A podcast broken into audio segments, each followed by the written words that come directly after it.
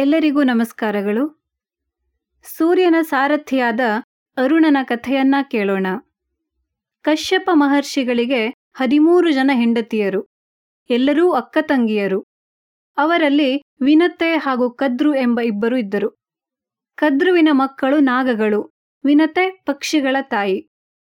ಇವರಿಬ್ಬರು ತಮ್ಮ ಸೌಂದರ್ಯದ ವಿಷಯದಲ್ಲಿ ಪರಸ್ಪರ ಸ್ಪರ್ಧಿಸುತ್ತಿದ್ದರು.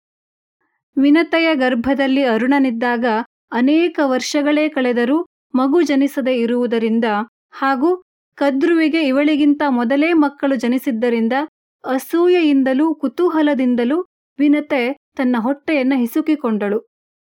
ಇದರಿಂದ ಗರ್ಭದಲ್ಲಿದ್ದ ಮಗುವಿನ ಎಲ್ಲಾ ಅಂಗಗಳು ಸರಿಯಾಗಿ ಬೆಳೆಯದೇ ಇರುವ ಶಿಶುವಿನ ಜನನವಾಯಿತು. ಆ ಮಗುವಿನ ತೊಡೆ ಮೊದಲಾದ ದೇಹದ ಕೆಳಗಿನ ಅಂಗಗಳು ಬೆಳೆದಿರಲಿಲ್ಲ. ಈ ಕಾರಣದಿಂದ ಇವನಿಗೆ ಅನೂರು ಎಂಬ ಹೆಸರು ಬಂತು. ತನ್ನನ್ನು ಪೂರ್ಣ ಬೆಳೆಯಲು ಕೊಡದೆ ಹೆತ್ತದ್ದಕ್ಕಾಗಿ ಮಗುವು ಸಿಟ್ಟಿನಿಂದ ತನ್ನ ತಾಯಿಯನ್ನ ಈ ರೀತಿಯಾಗಿ ಶಪಿಸಿತು. ನಿನ್ನ ಈ ಅಪರಾಧಕ್ಕಾಗಿ ಸವತಿಯ ದಾಸ್ಯವನ್ನು ಅನುಭವಿಸುವ ಕರ್ಮ ನಿನ್ನದಾಗಿದೆ. ಎರಡನೆಯ ಗರ್ಭವನ್ನಾದರೂ ಈ ರೀತಿ ಹಾಳು ಮಾಡಬೇಡ. ಅದರಿಂದ ಮಹಾಪ್ರತಾಪಶಾಲಿಯಾದ ಮಗು ಹುಟ್ಟಿ ನಿನ್ನನ್ನ ದಾಸ್ಯದಿಂದ ಬಿಡಿಸುತ್ತಾನೆ ಎಂದಿತು.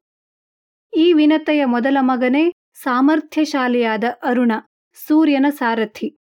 ಈತ ಶೇನಿ ಎಂಬುವವಳನ್ನ ಮದುವೆಯಾಗಿ ಸಂಪಾತಿ ಹಾಗೂ ಜಟಾಯು ಎಂಬ ಇಬ್ಬರು ಮಕ್ಕಳನ್ನ ಪಡೆದ. ಧನ್ಯವಾದಗಳು.